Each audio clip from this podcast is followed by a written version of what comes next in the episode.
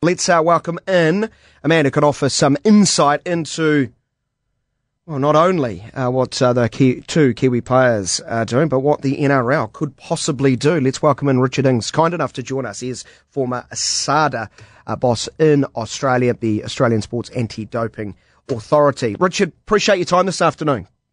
Not a problem. Happy to chat. When you see, when, when you came across the story yesterday, or the day before, what goes through your mind? What pops into your mind firstly? Well, you know, we know that illicit drugs like cocaine are a problem in society, but we also know that sports like rugby league recognise the issue and have in place purportedly illicit drug programs to reduce the risk. So when there's an avalanche of allegations of players and even club administrators being involved in the use, uh, alleged use of illicit drugs, then it raises alarm bells as to whether those policies of the sport are actually effective at all. Because, as you rightly point out, this isn't the only story this week. Sean Kenny Dow, what's going on with Cronulla chairman Damian Keogh? Uh, drip, drip, drip, all within a few days. Uh, that's alarm bells in Richard Ings' mind. Yeah, and it, it's not just in the last 48 hours. You go back to earlier this year, we had the Ben Barba situation at the Cronulla Sharks, um, also involving illicit drugs. We had Simona um, as well, um, also involving illicit drugs. So this has been more of a drip, drip, drip of issues in the National Rugby League. It's been a constant flow of issues, uh, both this year and in previous years. I would position it as it's not just a league issue, but you're saying here that they're, probably at the top of the pyramid as, as organisations, what that are feeling the, the impact more than most? Yeah, look, look. as I pointed out earlier, there's no doubt this is a societal issue. But um, across society, you, rugby league is a little bit different, and it's different because rugby league has a drug testing program. Rugby league has ongoing education. Rugby league has situations um, and sport in general has situations where players in both rugby league and other sports have been busted along these lines before. Um, yet we still continue to see the same issues, which must reflect on the on the capability and the credibility of the anti-illicit drugs programs currently in place. Former ASADA boss Richard Ings with us here on Radio Sport. Two rugby league systems, the relative strengths and weaknesses would be what? Well, within the sport of rugby league, you've got to give them a little bit of credit for trying to get involved in, in reducing the harm of illicit drug use. But one thing that I've noted in this space, both at my ASADA time and since then, is that where you have, whether it's an anti doping or an anti illicit drug system, where there is basically no consequence for a first offence, where there's a confidential strike for a first offence, it means that players have a, a lower degree of risk in in the usage, potential usage of illicit drugs. If there is a consequence, a real consequence with the first strike, then it is a much, much greater deterrent to people going down that path of using an illicit drug when their sport bans it.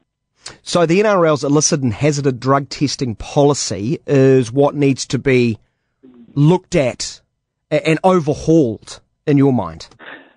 Yeah, well, if, if we've got a situation where these allegations apply, whereby we've got players subject to allegations after an international test match where they, they felt that there was a low degree of risk of, of, of being caught for, for breaking rules after an international test match, then clearly there is something amiss with the NRL's anti illicit drug policy, and uh, that, that needs to be reviewed and reflected.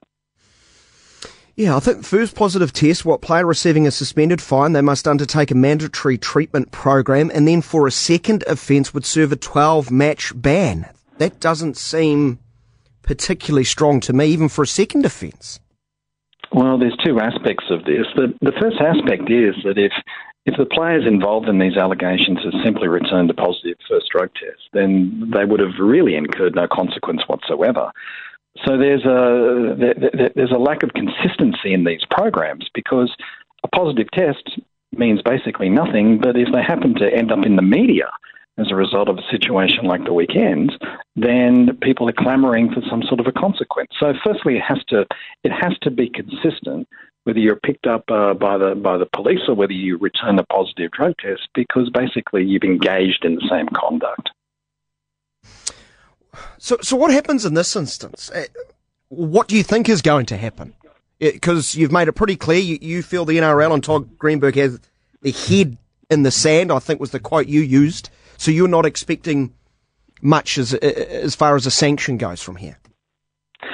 Well, look, I mean, there has been some discussion in media circles as to as to potential sanctions among some of the Australian-based players, um, and what's been discussed there is that there should be a too much ban. Um, my view is whether you end up in the media or whether you return a positive first test for an illicit drug, there must be a consequence because you need to have the deterrent from players being involved in using these drugs in the first place. If the sport is dead serious about tackling this issue, then there must be a consequence. And the consequence that I've called for with the first uh, first offence is is publication and counselling. Uh, it's the publication of names, which is the single greatest deterrent to an athlete being involved in, in using a, a recreational drug, an illicit drug. So the court of a public opinion. But won't that come into it? Are you worried about the potential sort of um, downside to that? Look, um, one, one of the other aspects of this is when you've got a program with confidential strikes, it's almost impossible to keep those strikes confidential over long periods of time. So I find it's much better to make a public announcement. Um, it's better to explain to the public and to the athletes why a public announcement uh, needs to be made. In many, many of the cases that I've worked in the anti doping space, I've had athletes say, look, I'll take the one year ban, I'll take the two year ban just please don't release my name publicly. That publication is a huge deterrent to the breaking of rules. So, do, do, you know much about the systems? Like, if these players go back to their club, will they immediately be put through a, a testing protocol? What what will happen on that front? Well, the NRL has a has an out of competition illicit drug testing program. They're they're not really very transparent about how that program functions. From what we understand, much of the testing is club based. So you've got clubs themselves who are involved in testing their own players. Um, that in, in itself is a massive conflict of interest. Um, these sort of programs need independent testing where testers can come in any time, anywhere, and test any player on a targeted basis to really deter the use of not just performance enhancing drugs, but also illicit drugs. So, over time, is this becoming more common? Uh, and not just in league circles, uh, or is it much for much as it has been like this for, for many a year as far as athletes using these type of narcotics? Well, I mean, this has been an issue that's been going on for, for a long, long time, and it will go on into the future. Um, what needs to be reflected on is what is the cause of so many players this year and just in the last 48 hours being involved in these sort of allegations, um, particularly players in positions of leadership, particularly club administrators in positions of leadership. If if there are weaknesses in the anti-illicit drug policy that sees uh, players and administrators at that level of responsibility involved in breaking rules, then clearly there is significant room for improvement. Would you have any advice to say the NRL, uh, sorry, the NZRL, as they ponder what to do with these uh, two players in particular?